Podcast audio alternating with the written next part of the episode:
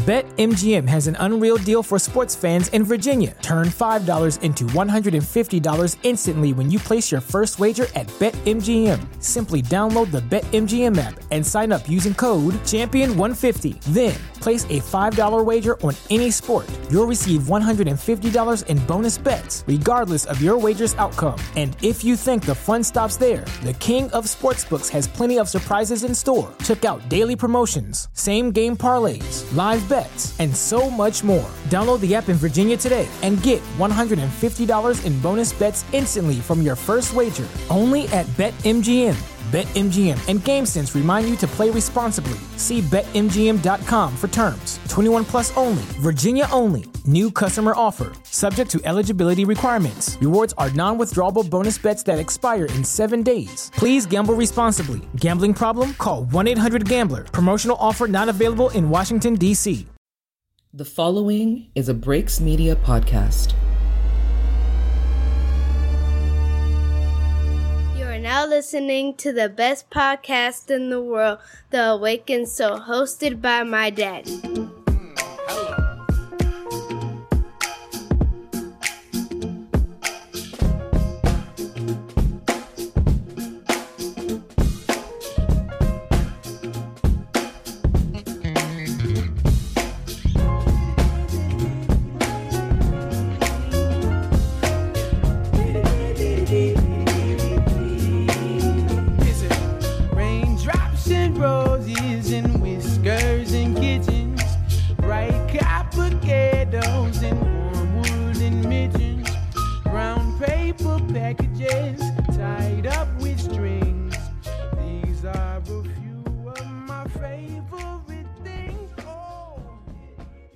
Episode 91 of The Awakened Soul. I'm your host, CEO Haize. For any first time listeners, make sure you go ahead and follow the podcast at Awakened Soul Pod on social media platforms. Make sure you also go and subscribe to our YouTube channel. And that is The Breaks Media, which we are a part of the Breaks Media Network. Um, you can go ahead and follow our YouTube channel there, where you'll find videos from myself in this lovely podcast, as well as going forward videos from the Breaks Radio, uh, the Team Podcast, extra regular posts there. Um, their Wellness Wednesdays there as well. And then you also have some video content coming from a few Screws Loose podcasts, which is a mental Ill, a mental health uh, podcast that talks all about different types of mental illnesses.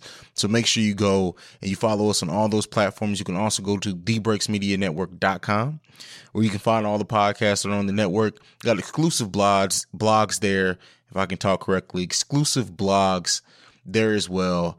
Uh, that's going to be a place where you get um, Mona Lisa. She she writes some great uh some great blogs. You get there uh stories. She tells stories. You also get the Love Jones, which is from uh Badass Jones, who um it's typically about relationships and things of that sort. Um, also the Wellness Wednesday blogs and written form are posted there as well. You may get a couple movie reviews in there. We're also working on a forum, so uh we can have discussions about a lot of things that's covered in uh the episodes that should be live by the end of this month. So we're still working on it. Still a work in progress, but enough housekeeping. Uh, we do have Mr. I 95 South from the Speakeasy podcast in the building during the discussion topic this week. Um, no unpopular opinion this week. We actually are replacing that with a conversation about the Momo challenge with Fame Black. Um, so that that's it. Oh, also, don't want to forget the petty news report from the one and only Scoop Grady as well. That's what you'll find over the course of this lovely podcast. We are going to go ahead and get into our intro music now. And then on the other side of that, we're into the Mind of Haize segment where I get off some stuff that's been on my mind from the past week. I'll see you guys there.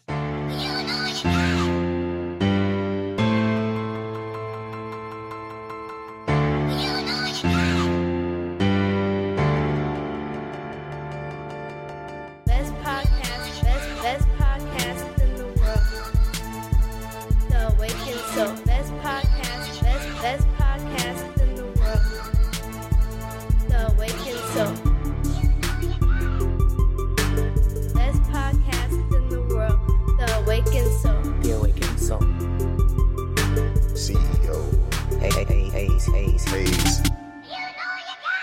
All right, welcome to this week's In the Mind of Haize segment brought to you by The Awakened Soul, presented by the Breaks Media Podcast Network. Make sure you go and check out all the lovely podcasts on that wonderful network. But this week in The Mind of Haize, we're definitely going to be talking about uh, finding, or I'm sorry, leaving Neverland, uh, the documentary on Michael Jackson. And so, just behind the scenes, this is being uh, filmed before uh, part two drops. Um, so I actually haven't got to see part two yet or the Oprah special afterwards. But let's just talk about night one. Um, if for anyone that thought the surviving R. Kelly, at least for me, uh, I know I, I felt like that was just mind blowing and wild and just everything that came out from it. This has just completely blown that up even more. To hear these two men talk about what they were going through, um, like a, a, marriage ceremony with Michael Jackson. He actually gave the, the one guy a ring, uh, the graphic details on uh, some of the sexual abuse situations exactly. Um, and, and it's crazy because you, you know, a lot of people will come out and they will say, oh well you know these these two men also testified that he never touched them which i'm not gonna lie it was kind of on my mind too like it, it it was weird but um just to hear these stories and to see them, it makes it even more powerful. And you know, I, I know some people still doubt it. Um, the validity of these stories, especially as stuff starts coming out about, uh, you know, one of the victims, how uh, his career failed and he was going through financial issues and he tried to sell a book as well.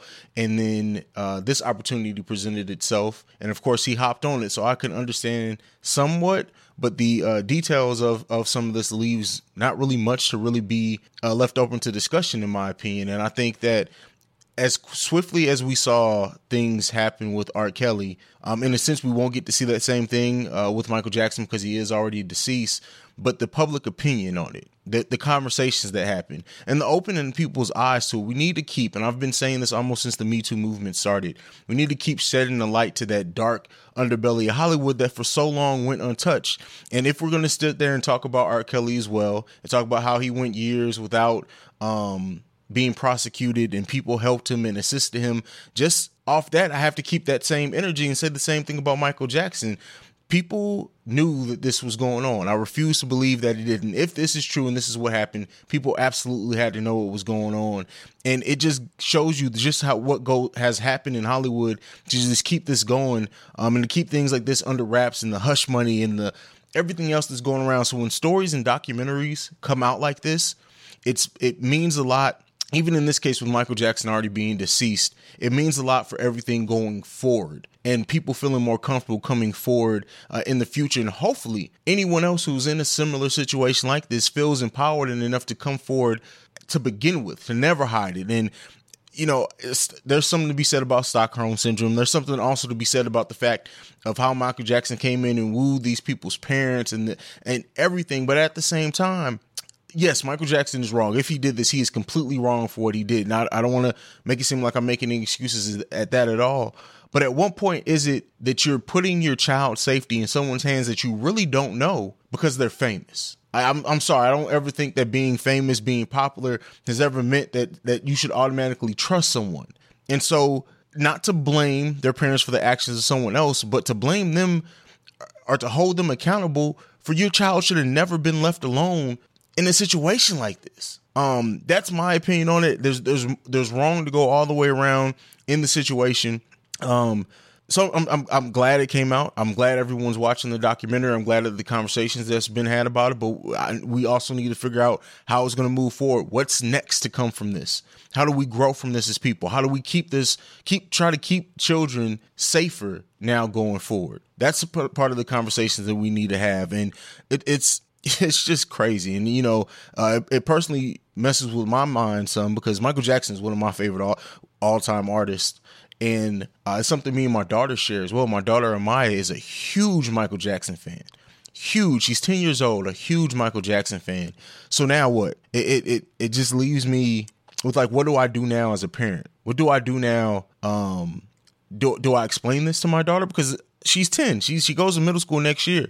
I'm sure at some point this conversation is going to come up. And then what do I say as a parent? So that's me being reflective on it. You know, later in the show, I said we have uh, Fame Black coming on to discuss uh, the whole Momo and the Blue Whale stuff going on and how parents need to be responsible and watch out for what their kids are watching. So that makes me think the same thing. What do I need to do now for who I'm allowing my daughter to hear? Who am I letting my daughter listen to? Um, but let me know what you guys think. I, I, like I said, I know by the time this drops, part two of the uh, documentary will be out. So no telling what other sick details are going to come out from that. Uh, also the Oprah special. But I want to know how you guys feel about this. Do you guys is Michael Jackson canceled now to you? Are you guys still playing Michael Jackson music? Are are you doing completely away with it? Um, and how now does that affect you enjoying their music? I want to know. That'll be posted on the Breaks Media uh, Twitter page as well as the Awaken Soul Twitter page. So answer those questions, respond to those polls. This is why we're trying to get a forum page put up on the breaksmedianetwork.com um, so we can have conversations like this. Um, the next topic that uh, I want to talk about in this in the mind of Haize segment is the Democrats, the the House are, are have opened an, an investigation. Um, a probe, I guess, as to what it what it what it really is, and they have uh, sent out requests to over 81 individuals um, to submit documents. Uh, and they're they're going after Trump. It's not really so for anyone who's running and saying that this is an impeachment process. It's not necessarily that. Um, it may be a prelude to one. Um, they're soliciting everyone from uh, people who worked on Trump's campaign, people who worked for him in the past, uh, work with him, and it's really something they're really trying to get uh, set up for this uh, Mueller investigation. And what if if it, what comes out from that, if anything comes out from it, and that's another problem. Everyone is putting so many eggs into this basket of this investigation from Mueller, and we don't really know what's in it yet. It could be nothing. Um, so it's good, I guess, in one sense that they are uh, trying to supplement that and hedge their bet and get ready in case anything doesn't come from this. But after that, um, the Cohen um, testimony and uh, it it's it they they're they're they're preparing. Um, uh, what moves can be made? Hopefully, they get information so that they can move forward. Um, and I, I, personally, and I've said this before when I was talking to Socially Unacceptable, I don't personally think that they are going to impeach Trump. I just don't believe that it's going to happen. Um, if it does, and they have the evidence to it, good. Um, I, I I don't want any witch hunts. I don't want any. Um, I want I want facts. I want this all to be above board. And I've said this before. If they're going to do this, I want them to have an airtight case so that that way we can get some real change going on. Will it happen? Won't it? I don't know. I can't say for 100%, um, but let me know what you guys think about it. Uh, the last topic that we do have, and I definitely want to end this on something positive. So, Zendaya uh, has her Tommy Hilfiger line coming out, and she put on a fashion show for all black uh, models. Um, and it was in Paris as well with, with her Tommy Hilfiger line. And this is just something that you know people have said before. We she's been uh, Zendaya has been uh, accused of appropriation because she's not hundred percent black. But to do something in this case, um, and to have a clothing line and to have the music and the soul that's in that was in this uh, fashion show is powerful. And i think that we definitely need to highlight things like this. When we talk about inclusion and we talk about um, how we aren't put in the forefront and we and we aren't represented uh, for our blackness this fashion show that that went on the fact that it was all black is just a beautiful thing. And while we're talking about two well, one subject that's just discussing, another one that can be frustrating, can be uh, whatever with Trump. It's good to end on. I wanted to end on this positive and talk about Zendaya and what she's trying to do. This is a young woman, really, who I wouldn't mind uh, my daughter not looking up to, but seeing and watching what she's doing. We all talk about, have talked about Zendaya, but as she grows up and as she matures, she is really becoming just a powerful uh, figure in the in this industry. So I wanted to end the in the Mind of Haize segment this week on talking about that fashion show. Let me know what you guys think about it. If you guys seen any pictures of it, um, it's beautiful. That's all I can say. This has been the end of Mind of Haize for this week. We're gonna take a brief break. Uh, for the listeners, for the watchers on YouTube, you gotta go and download the full podcast. The links are in the description. Go and check out this episode of The Awakened Soul uh, as well as the other uh, podcasts on the Breaks Media Network. This is Haize signing off. Peace.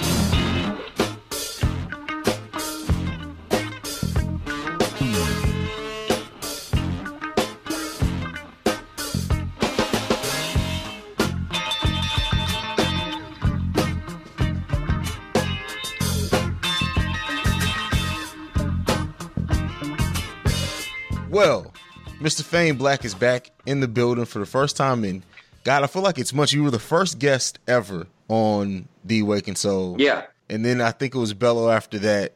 Um, but what's going on, fame man? It's been a while since we caught up. Yeah, I've been living like a civilian. Um, I've been real quiet. I've been not posting. I've been seeing what it's like to be a regular person. Kind of like I'm undercover, you know what I'm saying? But um, I saw something in my midst of being a regular, like sub, like not suburban. I guess I'm a regular city dad in my in my quest in my quest to be normal. I saw something on social media that that disturbed me, so I wanted to come on and talk about it. Yeah, I mean, so we're both fathers. Um, we both have beautiful little girls. You know, I got boys too. Um, so I, I try to stay on touch with stuff like this. Uh, the Momo challenge, the Blue Whale challenge, whatever you want to call it. Um, what, what was your. Yeah, what what was what was your first reaction when you found out about this? Because my first reaction was to shut down Netflix on everything. Um, but then it made me think about something else, and we'll get into it. What was your first reaction? Um, I mean, not Netflix, reaction- YouTube. Yeah, Yeah, I know, I know what you meant. But um, first reaction, yeah, when you see this and you're like, oh man, what is this? And to be honest, I'm I'm a skeptic right away. So the first thing that I say is like, all right, well, where is this from? Like, what do you mean it's telling kids to kill themselves? Like, where? How? What do you? Because people act like kids are so so innocent, but it's like kids. Like I remember being young and playing like Bloody Mary, Candyman. Um, there's other I can't remember. It's like you know what I'm saying? Like all these things. Like obviously they were they were trying to kill you, but kids were playing these games. Like it's like a, it's like a, a game of chicken. Like you want to just see how scared you can get. It's not a real we want to die kind of thing. So I kind of was like, all right, so what is it for real? I need to know. That was the first reaction. I need more information, especially because it came from social media. That's true. Like the, so the first the first time I just saw like the picture of the of the damn I don't even know what to call it the damn Momo That creature. freaks Um, me out. man, it's the That's what I thing. imagine. That's what I imagine the bird box mo- monsters look like. That's funny. Um, but yeah, so my first thing I'm I'm seeing and I'm scrolling through. I like see this picture. I'm just like, that's weird. I keep scrolling. I didn't pay any attention to it. Um, a couple days later, I heard about this Momo challenge, and uh, that's when I like linked the two together and, and shit and did more research. Like it first started off as like a WhatsApp prank and tried to get you to call a number, and then it evolved. to They said it was a video on YouTube, and then you know people have said that it's a hoax. It's not real. I I can't speak to all that. They're saying kids haven't actually hurt themselves, but the video that I did see was creepy as hell. Like it just popped up in the middle of like a Peppa the Pig regular YouTube video. Did you did you did you see this pop up in the middle of Peppa? Like I've been asking people for a link Mhm. for any because a lot of people say that they've seen it, and I've been asking people for a link to what pops up in a Peppa the Pig video. Like apparently, what it shows up mid video after some parent would have left the room or something. Yeah, so it shows up. At least the video I saw, because this was me after searching on YouTube, and the guy was playing it on his phone. But again, they say it's a hoax. They said that this could have been made actually after the whole hoax of it popping up in Peppa the Pig. So I don't know. I wasn't on top of like the day, so I can't say. This, this of course, I saw after all the hype, but the video I saw, it like a couple of seconds of Peppa the Pig, and then it popped up. Like you remember how like on old commercials they would have the thing like they're trying to hypnotize you with the blacks and white spiral thing going around. Momo's in the middle of it talking, telling kids to cut their wrists. Basically, is what it evolves to. Right. Well, I mean, not you know. Here's here's the thing. Me, my myself, the world's greatest detective. All right. Forbes, CNN, YouTube itself. We all look for this video. We all look mm. for it in the viral kids videos. You know, they said this was viral. All all the kids are watching it. So I searched for a good, I say nine hours, just going in the middle of videos, looking for every single, like looking for this cut in where Momo shows up like a fucking possessed, like almost like a horror movie. Like as soon as the parent leaves the room, boom, hey, kill yourself. You know what I mean? Like I, I, I couldn't find it. Forbes couldn't find it. CNN couldn't find it. YouTube released a statement saying they couldn't find anything like this. Um, I'm not saying it doesn't exist, but it's definitely not viral. You know what I'm saying? yeah. The news of it, the the rumor of it, is more viral than the actual evidence, which has you know there is none so far. I've seen a lot of videos of people saying, "Here's the proof," but no link to the video. Yeah, yeah, and and that's how I found it too. It was a video saying, "Hey, here's the video that's going around," but Um, but this this goes into a, a more important thing. People stop Yeah. sitting your kids in front of screens and not knowing what the fuck they're watching. For one, um, people start need Well- to stop well, letting more- YouTube raise their kids. Well, well, more importantly, here's the thing: is that this came out to say like, "Hey, watch what your kids are watching because this pops up." But it's it would be more obvious to parents who are watching what their kids are watching that it does not pop up. You understand what I'm saying? Yeah, No kid that's watching, no no parent that's watching their kid has said, "Hey, whoa, this is a Momo thing." We were watching YouTube together, and YouTube, and this shit popped up. No parent has made a complaint. That'd be more realistic. All you know, any person that I've talked to, and this is anecdotal, so it means nothing in the long run. But any person I've talked to said, "Oh, I, I know a kid that did this. I know a kid that that that did see it. I know a kid that did see it." But these are the same people who would say, "I know somebody who found a razor blade in their Halloween candy." even though there's never been any reported cases of this kind of stuff or poisoning of Halloween candy. It's right up there with the Tide Pod challenge. It's right up there with the condom snorting challenge. It's right up there with clowns by the side of the highway. And it's, it's right up there with Chipotle being called a Mexican grill. It's not true, and it's there to confuse you. It, and it's so funny how people react to the news of something without ever really seeing anything. Like people were Yeah. legit in hysteria about this, and even me, like I said, I admitted my first instinct to hearing this was, "Let me take YouTube off everything." Preying on your emotions. Yeah, on your emotions of your- of a parent. parental instincts. Yeah, Yeah, yeah, it's preying on your parental instincts. What? Someone's telling my child to kill themselves? I will murder them. Like that. is- Your immediate instinct is to jump to anger when we should be jumping to, well, where is it? Let me see. You know, we should all want to share in that. I think. Yeah. If you're gonna share this picture and say, "Hey, this Momo is, is telling people to kill themselves," share the video so I can say, "Oh man, this is the video to look out for." Hey, what are you watching? Peppa Pig? No, turn that shit off because this is not the video you're supposed to be watching. You know what I'm saying? Like, Which Peppa Pig is warn creep me. anyway. well, what's more shocking is that no one's reporting about kids talking in British accents because they're watching Peppa Pig. That's a lot more alarming than some fake Momo video to me. That's a little. That's a real thing. That's a proven thing. Yeah, like kids that yeah. watch a lot of Peppa Pig are, are speaking in British accent. They're American kids. So what the hell is going on? That's more. Yeah, that's more important. I mean, it's crazy, man. It's it's that they they feed on your panic and fear, and we really got to take a better control on it, man. That's why I wanted to bring attention to it because this is this one involves our kids. Yeah, I mean, and, and yeah, it, I mean, like the th- the thing is, is that it, it does get a response out of people initially to protect their children, which they should. If you don't, if you hear about something like this and don't think I need to protect my children, you're a shitty ass parent. But at the same time, once Oh, everything damn. dies down, once everything dies down, like realize like there's really been no evidence. Police of all over have said there's been no reports of a kid actually attempting suicide based off this. Um, none. And this is this is where now it's one of the most popular things going on right now is to talk about fucking Momo.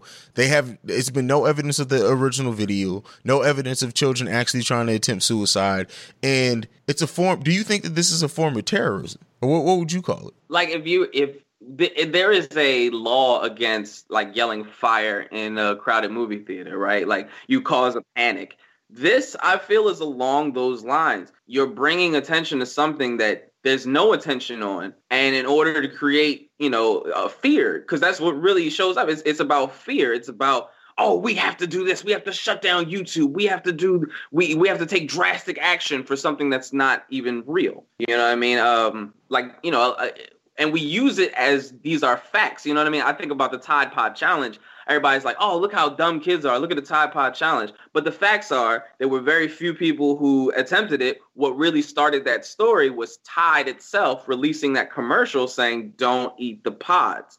And if you look on YouTube, there's no one eating actually eating them. There's a lot of videos that say like Tide Pod Challenge, but they're always some sort of trick or warning or you know some funny video in order to get views because that's what's trending. But the reason why it was trending was because they were saying, "Oh, look at what all the kids are doing," when none of the kids were actually doing it. That's a fact. And we, you know, it, what the more important thing is like people that listen to this, and you and I are smart people. You know, I'm not trying to pander to your audience or anything, but they're all good looking.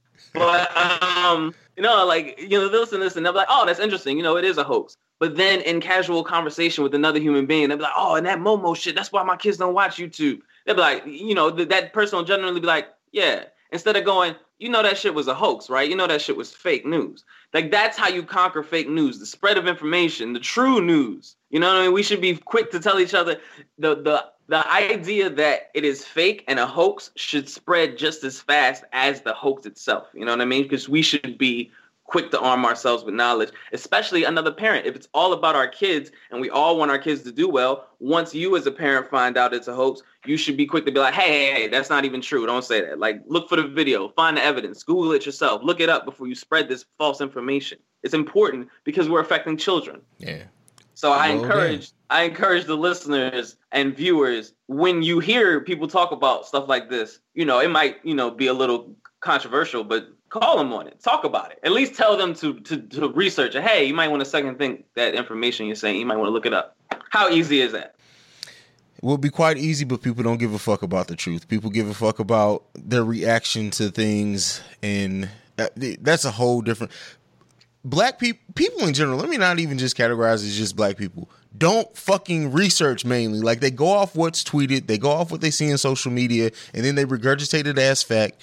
No one re and it's it's crazy. Like the Momo thing. All right, granted, I can understand you getting panicked about it initially, but I mean, we even do that. We even do that about serious shit. Like you know how much shit is like just flat out told that's wrong. And I let, let me let me let me let me give a serious example. So, uh, for example, it'll be, hey, uh, such and such politician said this. And then that'll be the complete. Everybody will run with it. There'll be a hundred comments, hundred comments. Oh yeah, Pelosi said said fuck all black women. When in reality, that's someone's reaction to something else she said. Maybe what she said is still fucking wrong, and we still need to talk about it. But you, th- somebody took something out of it that then everybody else takes and regurgitates, and that's how shit blows up, and no one actually knows the facts. Well, I'm, I'm hoping that we're taking we're paying attention to the world news. You know what I'm saying? Because like we can look at this Jesse Smollett case as uh, like a a way to be like, ooh, maybe I shouldn't say nothing too quick because that how that turned around. You know what I'm saying? We should be able to be like, oh, well, actually, let me look into what's being said, and because it's very easy. Because once again, it is preying on, oh my God, that's terrible. That was a hate crime. How could they be racist and homophobic and violent and MAGA country? And it was just trying to trigger everyone on all levels. You know what I mean? And that's one that's very suspicious. But two, you know, it's it's made for you to react first and think later. And I'm, you know, I'm just I want people to think first and react accordingly. It's like uh, it's the new, it's the it's the second level of peace. that's fair. Well, I mean, that I ain't got shit else to say. Anything else you you have to say on it, Fame? That thing looks creepy as fuck, though. Yeah, I mean, that- the I, chicken I'm lady, Scared. yes. It don't. It don't need to be telling me to commit suicide. It don't need to be singing songs. Just looking at it, it, it already creeps me out. Yeah.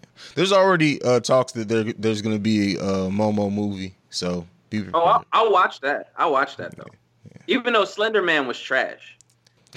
That's that's a fact. Slender Man was. I had such high hopes for Slender. The YouTube phenomenon of Didn't you- Slender Man was way better than the movie. I had like, it super was like, high hopes. this shit look badass. Yeah, no, that shit was trash. And that's another game that the kids play because they're trying to kill themselves, but not really. It's just for thrills. Like you got, like I, I, I that's another like small PSA. Like remember what it was like to be a kid. People, oh, kids ain't got no sense. Y'all ain't had no sense neither. Like gotta remember, kids are dumb because kids are dumb. Kids always be dumb because they're dumb because they're kids. And their minds are underdeveloped, so Yeah, that, they have a meant. reason. They- no, I know, I know what you mean, but they have a reason. The grown people have none. Like none. You have no excuse. You, your brain's fully developed. This is the brain that you're stuck with. Use it accordingly. Yeah, that's a good note to end on. I really like that. Yeah, that was all. Huh? Purple Cartel album coming soon. Absolutely. Look out for that and look out for me on the social medias at F A M E B L A C K. Fame Black is back. That's it.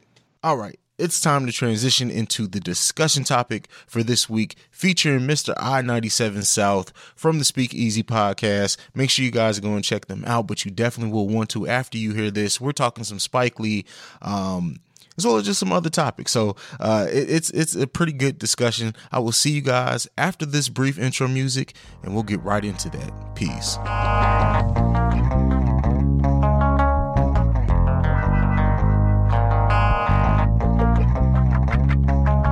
Right, listeners of the Awakened Soul, you guys know I love. I, always have a guest on pretty much every week, but I always love it when it's a first time guest. Better yet, when it's when it's family. I, I this is this this guy's from a podcast that you guys hear me talk about a lot. I listen every week. The Speakeasy podcast. Uh, Mr. I ninety five is in the building. What's going on?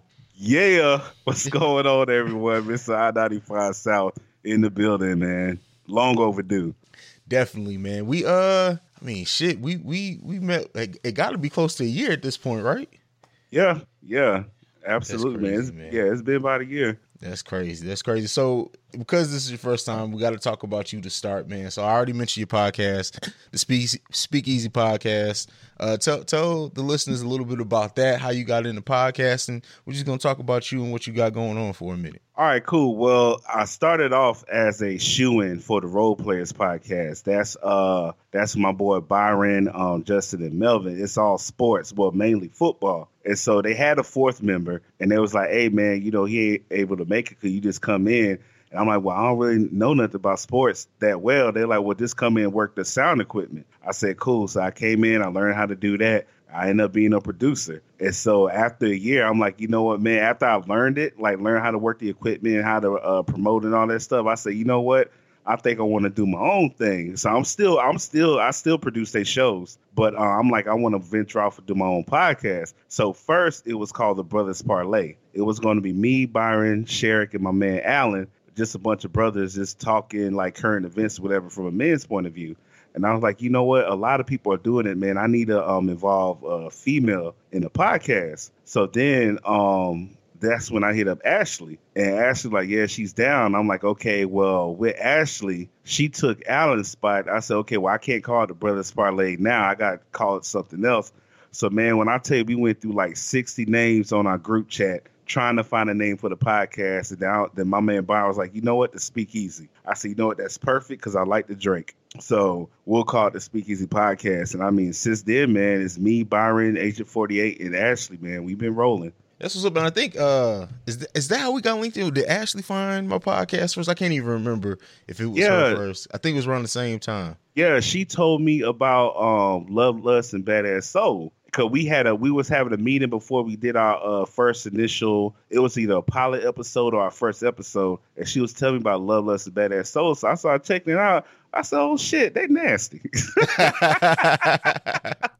but yeah, man, I was I was digging it, man. 'Cause I remember I hit up AJ and told her, you know, I uh, really like what they doing. I'm a huge fan and stuff. And I think, and then I started uh, hitting you up and shit, man. And yeah, I've been a fan since then, man. I love I love it, man. I love the show. Man, appreciate that. Appreciate that Yeah. definitely, man. Uh, I I love y'all show too. It, it's the camaraderie between you guys and how you balance it. You guys are all funny as hell in your own right too. Like I I, I love it, man. Yeah, man. Like I sometimes, man, we have a real good show, and it kind of make me choke up a little bit, man. It's just crazy how we all just vibe together. Like you'll think we'd be doing this for years, man, but you know it's it's complicated when you have four different people with four different schedules. But when everybody get along, when everybody click, and everybody just flow off one another, man, it's poetry in motion, man. I thank God for them, man. Them my family. Yeah, that, that's that's how it is with me and AJ too. Like we never like knew each other really before podcasting, like at all.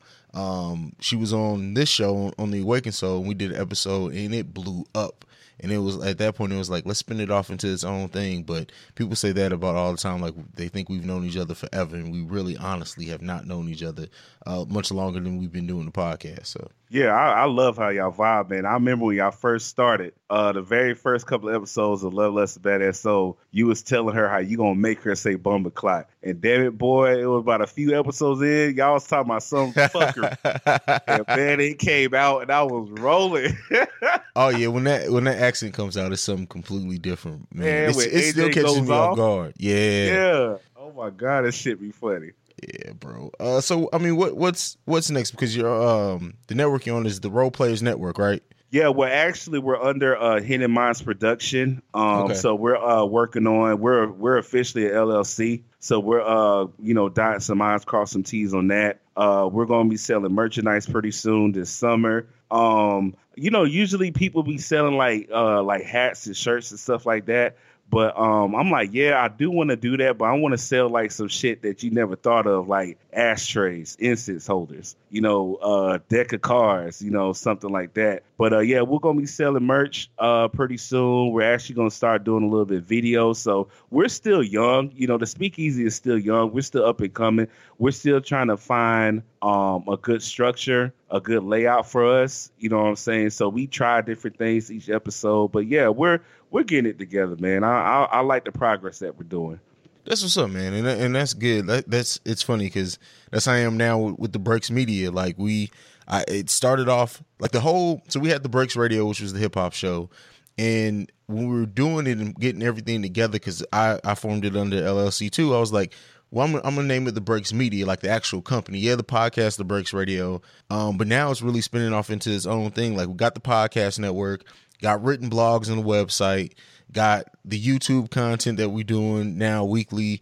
Um, so it's it's really spinning off into its own thing, and I'm working on something. Me and you will talk about after we get done recording because I'm not quite ready to announce it yet. But it's just yeah. funny how everything is really falling into place, so to say. And uh, like when I first started the idea of the Breaks Media, I was sending out emails to companies and partnerships and everything, and they were responding like it was on point. Like everyone I've talked to is has come on board. Um, but now it's getting to the point now where like the thing I'm going to talk to you about after we record, they reached out to me. They were like, "Hey, we noticed what you're doing. We want to be a part of it," and it just made me realize that's- like, okay, bro, that that that that because of course reaching out to someone else and and brokering that partnership that feels great also Yeah. But when it's somebody who comes to you for recognizing what you do it's a whole different level man and we we got amazing things planned for 2019 that's for sure That's what's up, man. Yeah, I saw uh, a probably, probably about a month or so ago, Missy Elliott shout y'all out, man. I said, man, look at my man over there. listen man the fact the fact the only reason that i didn't retweet and repost that every day since is out of respect for the timeline on twitter but Right. man that was that was one of the moments where it was like it, it definitely felt great and clicked because when we talked about Missy Elliott on the episode, I didn't do it to try to get any attention. I, we didn't do it to Right. try to get her to retweet it. And I don't even know if we tagged her, but the fact that she commented, shouted it out, like actually listened to the show, like she says she listened, that was amazing to me, man. That's awesome because I know we actually have. I don't know if you remember Sunshine Anderson, man, but uh, she follows us. She follows us on Instagram, man, and that's just awesome. You know, I don't really be trying to. Yeah, we got Sunshine Anderson. You know, I don't be clout chasing for shit, man. But I just thought that was awesome, man. That you know she actually follows us on Instagram, and I'm sure she heard a few episodes as well. That's that's what's up, man. It it's this podcasting thing is powerful, bro. It's really It really is, man. And you know, it's something that I started and I kind of fell into podcasting because I never would have thought like my personality in real life. I'm an introvert. I'm quiet as hell. Never would I thought I'd be sitting in front of a mic and doing it as, as effectively as what I am. Um, much less networking because, like again, I'm closed off. I'm to myself in my normal life. But it, it it's funny when you find your calling, how how easy everything things that you think wouldn't be you are just just come easily. You absolutely right, man. It's like you just walk through every door, man. Every door you set your mind to, man, you walk right through it. And that's what I was telling you before we started recording. I'm like, man, like every time before I do an episode, I always tell my podcast, man, I'm like, man, I'm nervous. Like I'm always, I'm still at that stage where I'm just nervous of talking and nervous of putting myself out there, man. But I, I feel that the more I keep doing it, man, it'll get better. I'll be like, yeah, put me on, baby. We live now. Y'all want to hear he is. Absolutely. It all, it all pays off in the end, man. Yeah. But uh so we always do an icebreaker for the first time guest. After this, I mean you already family, but after you come back we won't do no more icebreakers. But uh I always ask this question because I think music brings everyone together.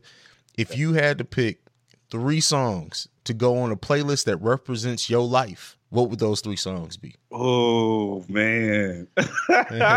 It's a tough question, isn't it? Yeah. Okay. Um. Okay. I got an old soul, man. So I'm gonna take it back. Uh, one would be Bernard Wright. Who do you love? Ooh, okay. Um. Number two would be Michael Jackson, Human Nature, and number three, number three would be DMX. Stop being greedy. That's a hell of a okay. I like all those choices. That's what's up. That's Yeah, what's up. Yeah. All right. Cool. Cool. Cool. Cool. Let's get let's go ahead and hop into these these topics that we got, man. First one, uh Spike Lee finally winning the Oscar. Uh, this this is just a good moment for the culture, right? Man, I, I was almost in tears, man. I ain't gonna lie to you. That was so that was so overdue, man. and and you know to see the happiness on his face it was one um him jumping in, in Samuel Jackson's arms like that like it was just a great moment but Yeah. I'm not gonna lie to you bro the fact that Black Klansman of all his movies is the one that won on one is it hurt a little bit because I love Mhm. Spike Lee as a director it's definitely not. I wouldn't even put that in the top five Spike Lee movies. To be quite No. honest. Absolutely not. And I mean, just look at just look at the history of black people winning Oscars, man. It's never really on a positive setting. You know, like the mama that Mo'Nique played in Precious. You know, Halle Berry actually laying down and having sex with Billy Bob Thornton's nasty ass.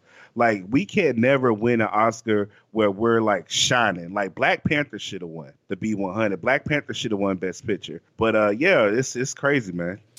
Yeah, yeah, it, it's it's. It, I'm, I'm happy for him. I don't want to sound like a hater. I'm completely happy because regardless if I didn't like Black Klansman as much as some of his other movies, it was still a solid movie. He deserved it. I feel like this is like a legacy Oscar more than it is just about this movie because he should have won it. The fact that Malcolm X didn't win an Oscar, if that movie came out today, same exact movie, people Right. would be going crazy about it. Denzel killed it. Spike killed it in directing. Like that, that movie should have won several, several more awards than what it did. Yeah, but it was too black, man. It, it That's it's true. too it's too black. You know, like do the right thing. Like I remember uh Spike Lee's comment. He said that I can't win against a car anyone driving. Well, yeah, anyone driving, which was funny because uh I believe Driving Miss Daisy came out the same year as Do the Right Thing, and Driving Miss Daisy won an Oscar, but Do the Right Thing wasn't even nominated because it was too black, man. Like they the Oscars won't give us anything that's too black. That's why that's why you got Green Book up there on stage doing cartwheels and stuff like that, man. That was bullshit. Yeah, yeah. Mo Better Blues, man. What? Listen, yes.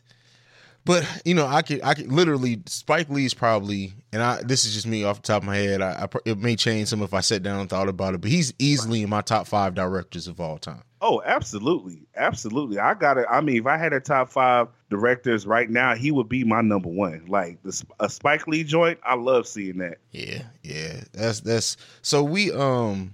We're gonna we're gonna sandwich you. So we just did the positive. We're gonna get into some of the negative. We're gonna end it with some more positive about Spike Lee. But all right, his comments on Green Book, uh, what he had to say about the film, uh, it came off as a little salty, if I'm just being 100 percent honest. Uh, but I understand where it came from. And then like, well, I'll get into my thoughts. What do you think about it? What do you think about Green Book first of all, and then secondly, uh, do you agree with what Spike Lee's thoughts on it were? Um, I think. Uh, well, first of all, I've, I've never seen Green Book. Um, I've been doing some uh research about it, and one of the guys that actually was in, um, I believe his name was Don Don Shirley. That was his name. Yeah. uh, that was actually part of his ensemble. He said that that whole movie was a lie. Like they try to um, play him as some snobbish person that didn't know nothing about black culture. But the guy that um, actually was in his ensemble said Don Shirley knew all about black culture, knew all about white culture. He was very talkative, very nice guy. Um, you know, paid them well, treated them well and um, none of that racial stuff they really had to uh, go through besides a little sly comment that one of the uh, cello instructors played. But um, he was very upset about the movie and said the movie was really based off the lie. Even the family, they didn't appreciate how um, Don Shirley was portrayed in that movie. And in regards to Spike Lee's comments, he's absolutely right. I mean, yeah, he was salty, but I mean, still be happy because a brother did win. It was a brother. It was a win to me. But um, but yeah, I mean, yeah, he was throwing shade, but it's all good. I understand where he was coming from. Yeah, and I think the, the thing is too with with Green Book because I did see it, and I and I honestly think Green Book's a good movie. If it wasn't, if that movie wasn't based off someone's life, I'd say it was a really great movie. But the fact that they p- completely fabricated and changed this man's story, like his Yeah. actual life, it, it it's it sucks. Like, and and that it's kind of a, a go back to times of old, like the late nine or early nineties, late eighties, with how black people were portrayed. Like they always had to put us in a way to where either we were dumb or we didn't like our own kind. Like we, they always it was one or the other, and I don't like that because So by true. all accounts, yeah, uh, by all accounts and purposes, that his family, people who were around him, like you said, he loved black coach. He was appreciative of black coach. Yeah, he, he he he was probably had a higher standard of life than most of us did back then. Which I mean, he was a world famous musician. It makes sense, but he was Right. proud of where he came from, and they portrayed him in a way that it was like like nah, like. And then to say he in the movie they said he was alienated from his family. His brother came out and said he's never. He talked to his brother every day almost during the time that the movie was set in. Like, come on, man. I mean, that's Hollywood, man. You know, Hollywood they whitewash um stuff, you know, so it could look good and pe- uh, to the other people, man. Like, yeah, that that movie was bullshit, man. I'm sure it was good,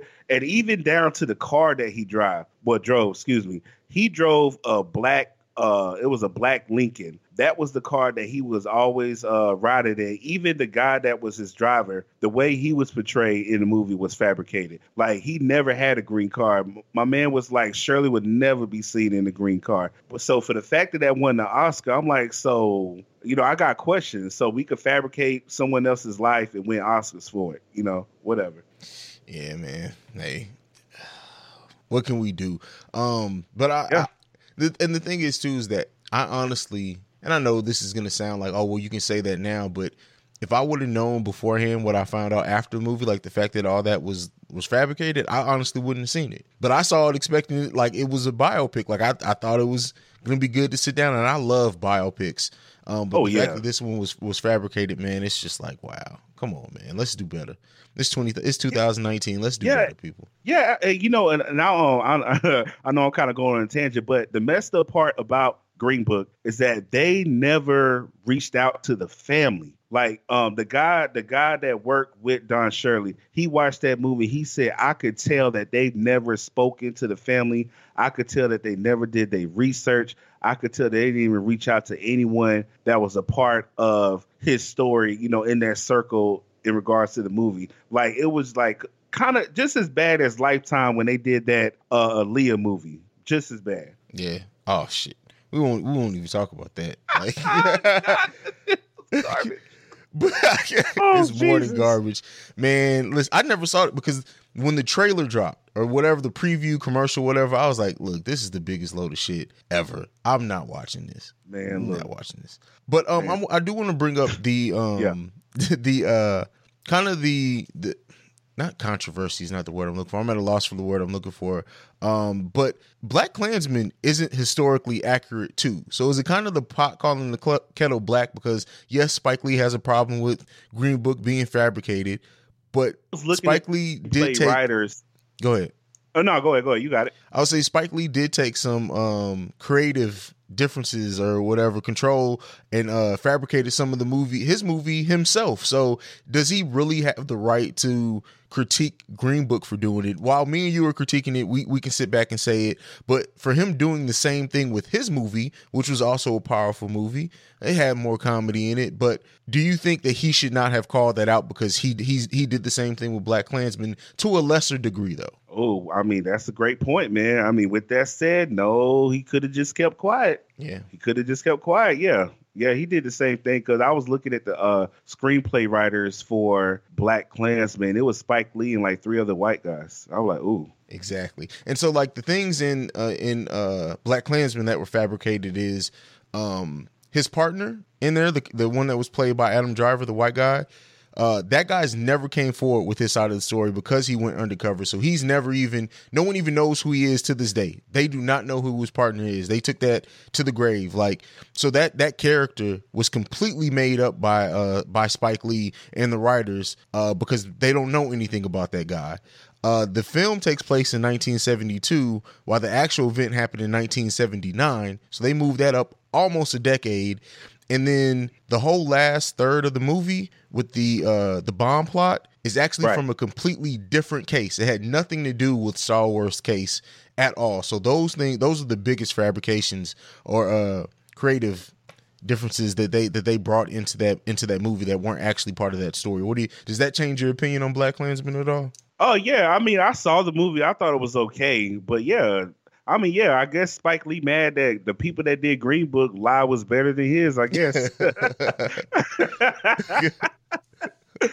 oh man. So man, yeah, yeah. But all right, listen. I know I, I I wanted, but I wanted to mention that because I know some of my listeners may have known that uh that parts of Black Klansman were made up as well and started uh calling. I don't want to be called out for it, so I wanted to make sure I put that in there as well, so we report fair. But let's get into something that that is completely us. So I, I, I asked you for the, your top three Spike Lee movies. We're gonna start at three. We'll keep alternating, man. What's your third?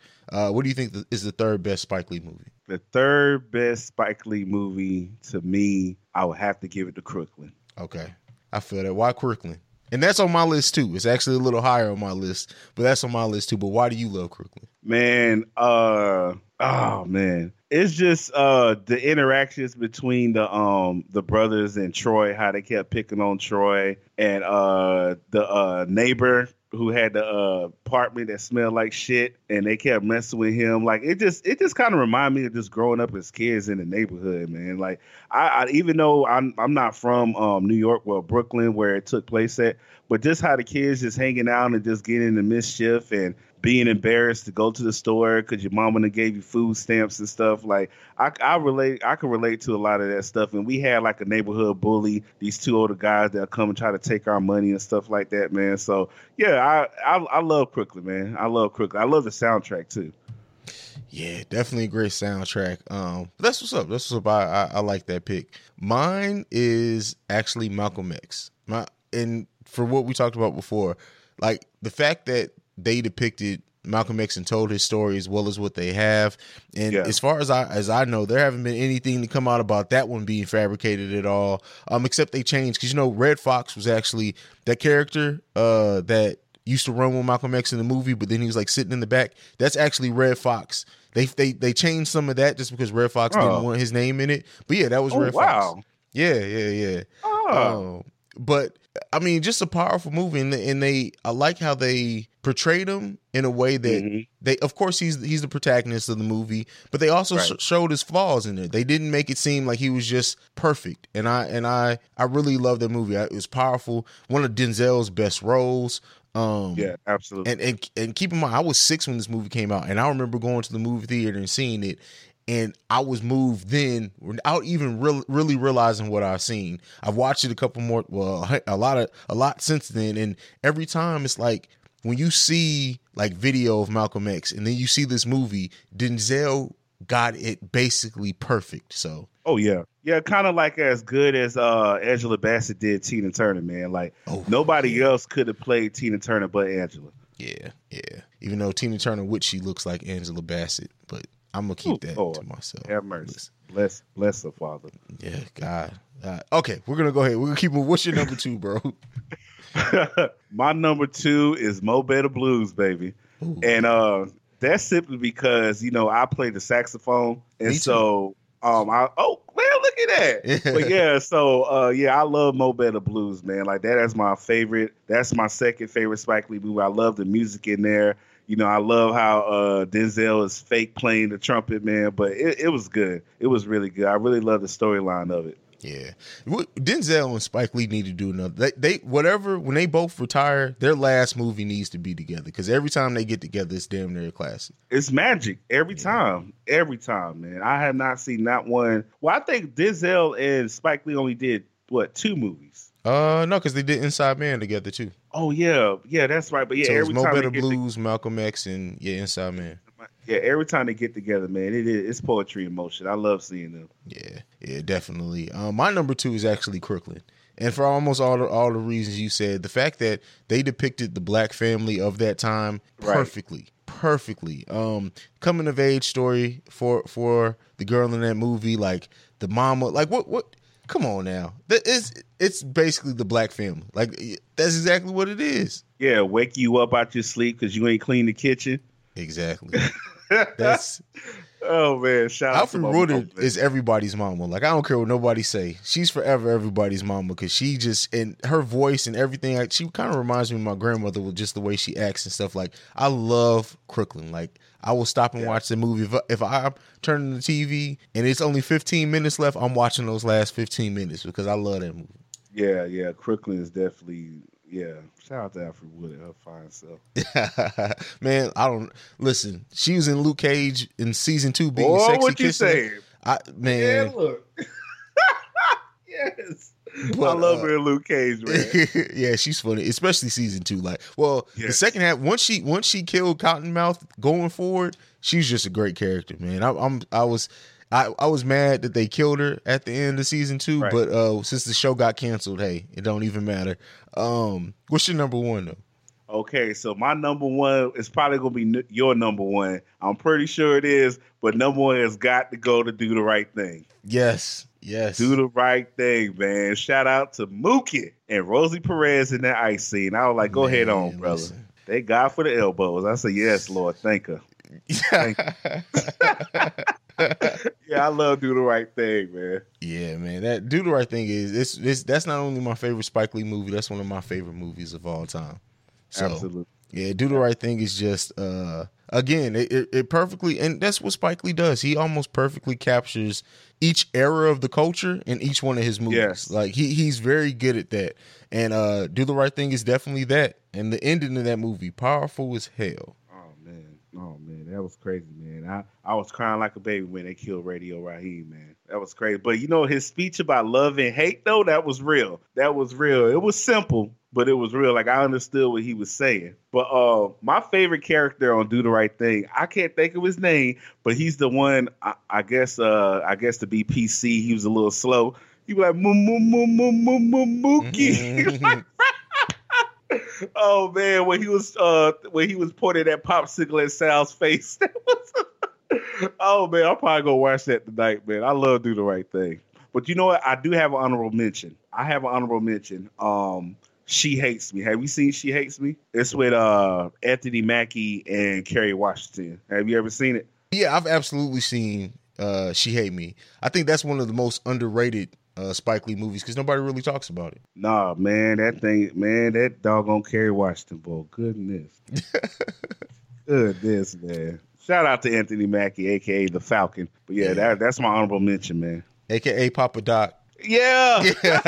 my man went from Clarence to uh, the Falcon, man. That's what's up, man. Who said dreams don't come true? That's the real come up. my uh my honorable mention would be the Inside Man. Like when I first the first time I saw that movie, the twist, like at the end of it, just blew me away, man. That was crazy. That's the one where he died in, right? No, he didn't die. Ins- Inside Man was the bank robbery. So it was him and Clive Owens and uh, Jane Foster. And Clive Owens was robbing the bank. They were in the bank holding hostages. At the end of the movie, uh, they went in. The bank robbers were gone or whatever, and end up that Clive Owen was hiding like under the safe the whole time. It was, Right. If you haven't seen it, bro, go see it. it it's a great movie. Okay. Con- okay, I'm, yeah, I'm about to check that out because I know one of the uh one of them Denzel movies uh he died in, but I can't remember which one it was though. Yeah, that was uh, was that Out of Sight? Probably what about the little girl? Yeah, Little girl kidnapped? Okay, yeah. All right, man. Well, that was a fun conversation, but we got we got to talk about, and it sucks that we're ending this, man, on on this R. Kelly. Oh man, you just ruined Black History Month. So the latest of it, man, uh, that that's come out, like he got released. Some woman paid his bail. Mystery woman, a business owner in Chicago, paid Mm-hmm. his bail. Um, he got out. Immediately went to Mc, McDonald's. Then he uh, then went on to the cigar room or wh- whatever, and two of the victims in this case walked in shortly after him. They're grown now, but they walked in shortly after him. This man does not learn. Like, why the No. fuck did they let him out? This they need to throw throw away, lock him up, throw away the fucking, put him under the prison. well, I mean, I guess he wasn't considered um, a danger to society. I think once you get that, once they slap that label on you, you can't get bail. But yeah, so I don't know if you knew this, but the lady that bailed him own, she's the owner of a a Christian daycare. daycare. It's crazy, Lord man. And then that Joker, that Negro went to the same McDonald's that he always go to to snatch up little girls, man. He gonna get his, man. They gonna they gonna tear that booty up, man. I can't wait. Man, maybe they'll lock him and Tekashi up together. I don't know. but you know, but you know what though? The only thing, the the one of the reasons why I hope that he gets locked up or he really gets in trouble, because I think R. Kelly gonna snitch. Cause I'm sure he is not the only one in the industry that that be messing with little boys and little girls. I think that man really gonna sing. He gonna snitch on some people because it's funny when um Surviving R. Kelly came out, the none of celebrities said anything. Anything. The only per I think the only person that spoke up was John Legend. But nobody said anything. And I'm like, uh huh. R. Kelly got something on him, and I think that man's going to snitch. He gonna tell it.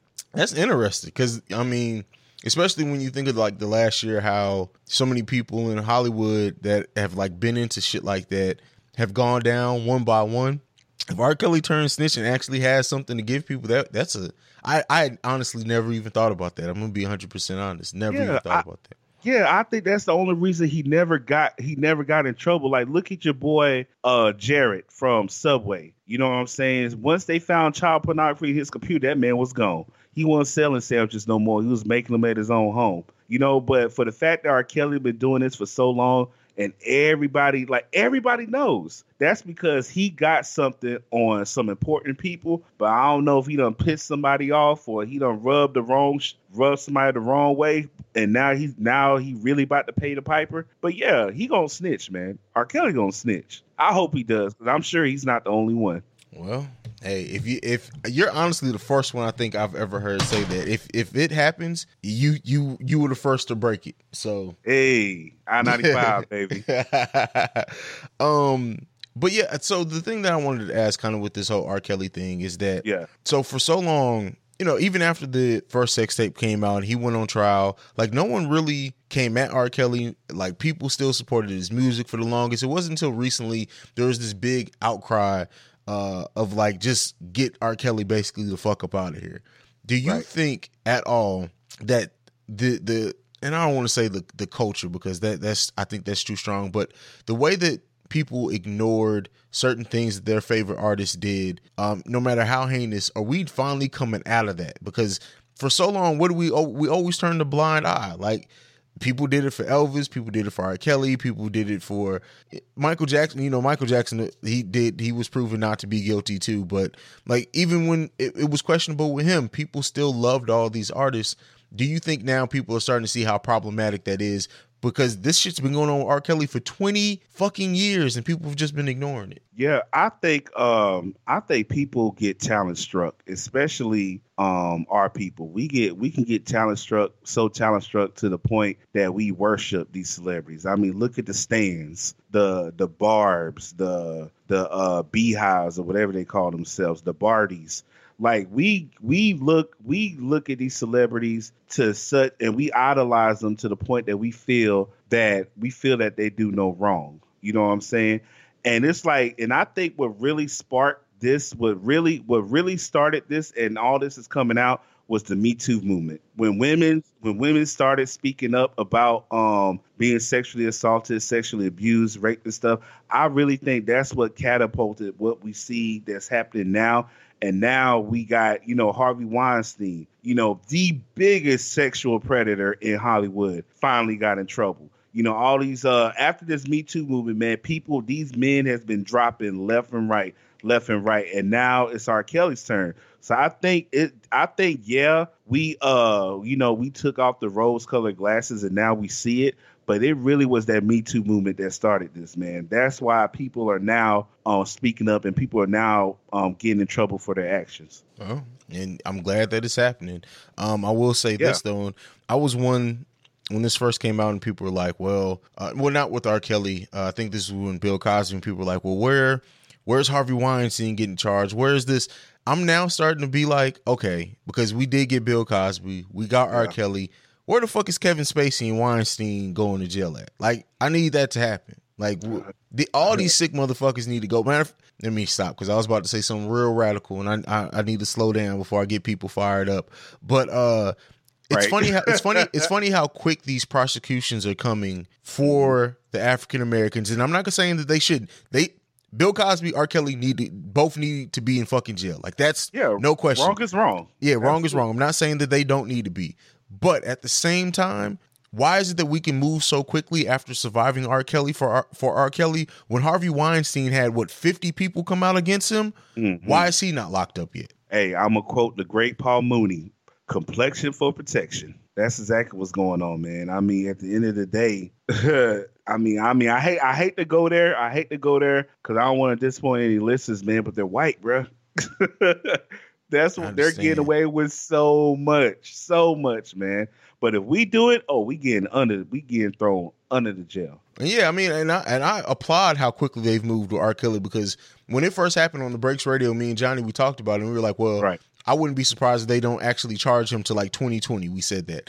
Literally, Surviving R. Kelly came out like what two, three months ago. The man's already like and they they moved quickly. I'm glad. I'm mm-hmm. happy that they did that. But we need to move quickly on all these sick motherfuckers. They need to all get the fuck up out of here. So that's that's just my my, Yeah, my part feel on you. that. I see you, brother, and I totally agree, man. But I mean, look at the look at the playing field that we at, bro. It's not going to happen. It's, it's that. not going to happen, man. It's sad, but it's true. And then they be wondering when when the victim's parents or families finally snap and just shoot one of these motherfuckers because they taking so long to charge them. Like, but again, Oh, let me not get let me not get on my radical shit. Um, got, got my nerves bad, bro. But off topic. Have you? No, matter of fact, no. Uh, the episode that uh I would just listen to, Love Lust a Badass Soul. It was called uh He's a Stalker or something like He's a oh yeah, Stalker. yeah, yeah. Man, that video of that mother that went off on her daughter because the daughter told her that her boyfriend was touching her. Yeah. Man, man, I oh, I don't hit women. Disclaimer: I don't hit women, but man, I would have put my foot so far up that woman's ass. Like, oh man, that's a special place in hell for mothers like that, man. Like, oh man, I yeah, that shit was crazy. That shit pissed me off so bad. Could I you was listening to it. imagine?